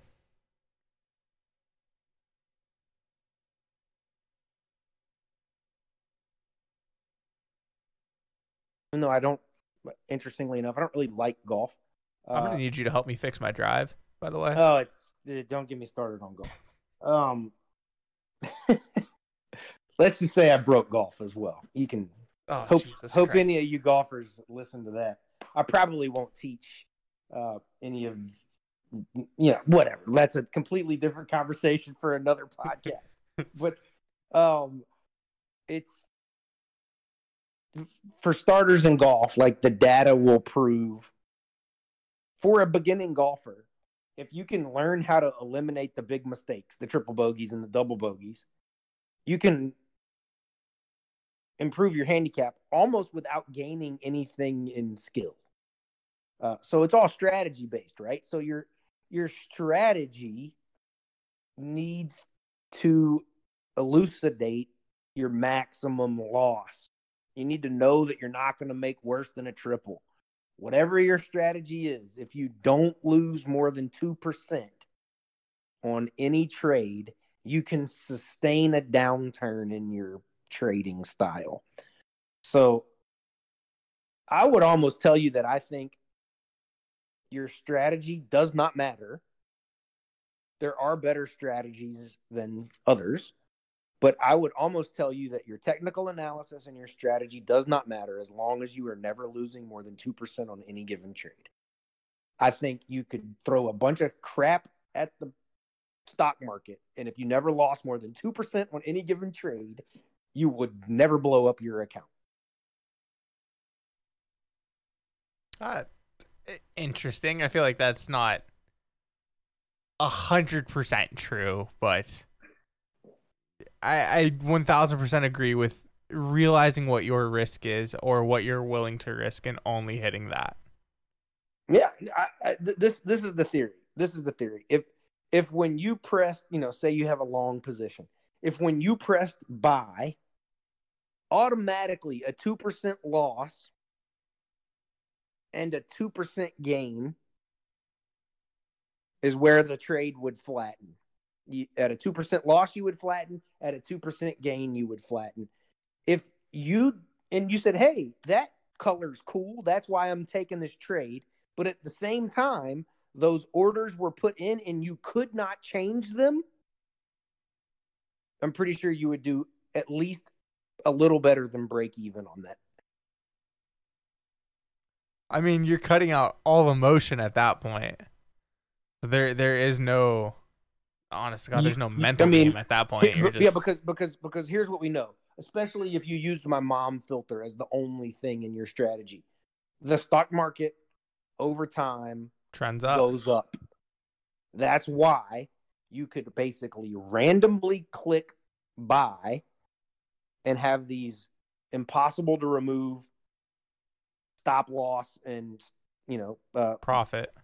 profit level you would make money it might not be much but that would be a you'd have a positive ev with that especially in this commission free world that we live in Thank you, Robinhood. Yeah, it's it's fascinating, isn't it? Um, so here's the good news. Like, so we have a whole bunch of new retail traders in the world, but I can guarantee you that it's just a group of people who people like me are going to make money off of. And I don't mean that in an arrogant way. I mean that in the sense that most people, unfortunately, are not willing to put the time, effort, dedication, and preparation that I'm eager and excited to put in Uh, so I'll beat them over time. I, I don't know what you're So- saying about that. I shorted the stock. Some dude bought it like seven dollars, and I'm like, bro, this thing was a failure that day. I'm gonna short it back down to four dollars, and sorry, I just took your money. Yeah, it, it's it's amazing, right? It, it's it's it's uh, how do you word it? Like th- th- it's it, golf. Like so, the golf the golf example is the same. So the you, you take a snapshot of the PGA, and there's not anybody who's wildly more physically gifted than the next guy. You know, pick two random PGA Tour pros, and they probably are pretty close to the average Adult male. PGA. Yeah, you know, average PGA Tour golfer. Yeah, You know, Tom. you could take Tiger Woods and compare him to the 50 best best ranked person. In his Yeah, time, they're, they're, they're, going to be the be. You know, Tiger Woods might be a little bit of a physical anomaly, maybe not. But it, it- just pick a random person in the top ten and compare that random person to a random person in the top fifty to sixty, or the top sixty. Like, there physically, there's not going to be that much of a difference. But why do the same general people keep showing up in the top ten, top twenty? If it's not a physical thing, what is it? it's mental. They at that point take out what made them a failure and only did what made them a winner. Yeah, it, it's it's they're probably making less mistakes because of strategy in their mental system. So it, it's that's what this boils down to. You know, the, the the old the old thing. I don't know that anybody's ever proven this, but let's just you know, one percent of traders make money, right? Is what they say. Yeah. uh, and I don't know if that's true or not. I've never seen that proven, uh, but let's just assume it's true. So and and you know let's say there's only a hundred people in the world that trade that would mean one person out of the hundred was a profitable trader right? You get the math like one to Yeah. 99 are you telling me that one guy is massively more intelligent than the other 99 or massively faster at clicking a mouse or something? Like what's what separates the one guy from the other 99 what is it? Like uh, the answer is clear, right? Yeah. Probably his training, probably his preparation, and it all boils down to his system is better than theirs. That's what this is. That's what this is. And I can't um, you know, the the recommended books would be um The Rise of Superman's a great one by um oh, what's his name? Um Steven Kotler um, Ego is the Enemy by Ryan Holiday, and then Atomic Habits by James Clear.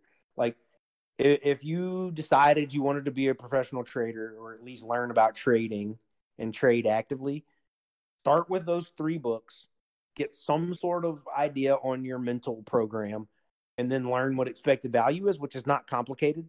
But learning what expected value should take you 15 minutes on a YouTube search.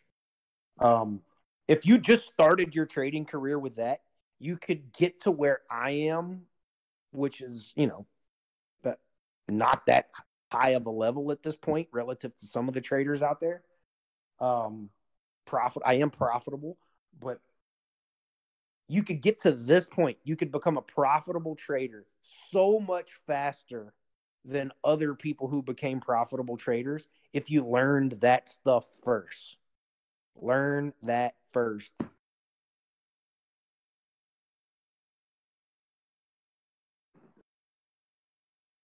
Okay, At good, good. this point, definitely want you back on the podcast.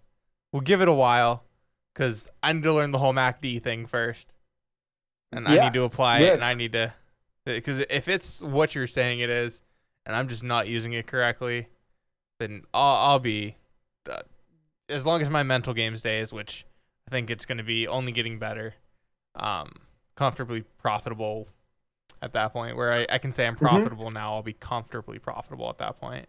Yeah, so why don't we um uh this isn't for the entire audience. This is just for you, Jarrett. why don't we hop on like a Zoom screen share or something uh in the next couple weeks and I'll just well it'll be all about MACD. I'm down. I'm so down. I'd love I'd, I'd love to help you with that because I, I think it's a game changer, man. Yeah, I'm 1000% down for it.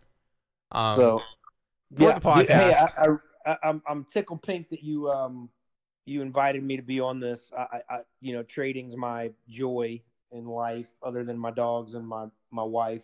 At least sometimes. Um, she's pretty. I mean, she's hot, but she's crazy, man. Um, it's the and I hot mean crazy that with- matrix. I, I mean that in the most endearing way possible. She's way cooler than me. Um, but um, yeah, I'm tickled pink, man. I love talking about this stuff, and hopefully, I can help somebody with all my rambling at some point. No, I, like I said, the whole podcast's goal is to get people to be financially free in whatever means possible, and I, I plan to explore as many options that I can get people on here for. So I think uh, you can thank I get trades or Mark for this. He definitely told me to reach out to you more. I was Yeah, uh, he he's he's a great dude. I really like that guy. he he was on he's literally the episode before you, so his episode's released this Sunday. Mhm. Yours will be next Sunday. Oh, that's cool. Um, but I think we'll definitely have you back. I want to go maybe wait until you get out of have your course out for a little or whatever it- it's gonna be.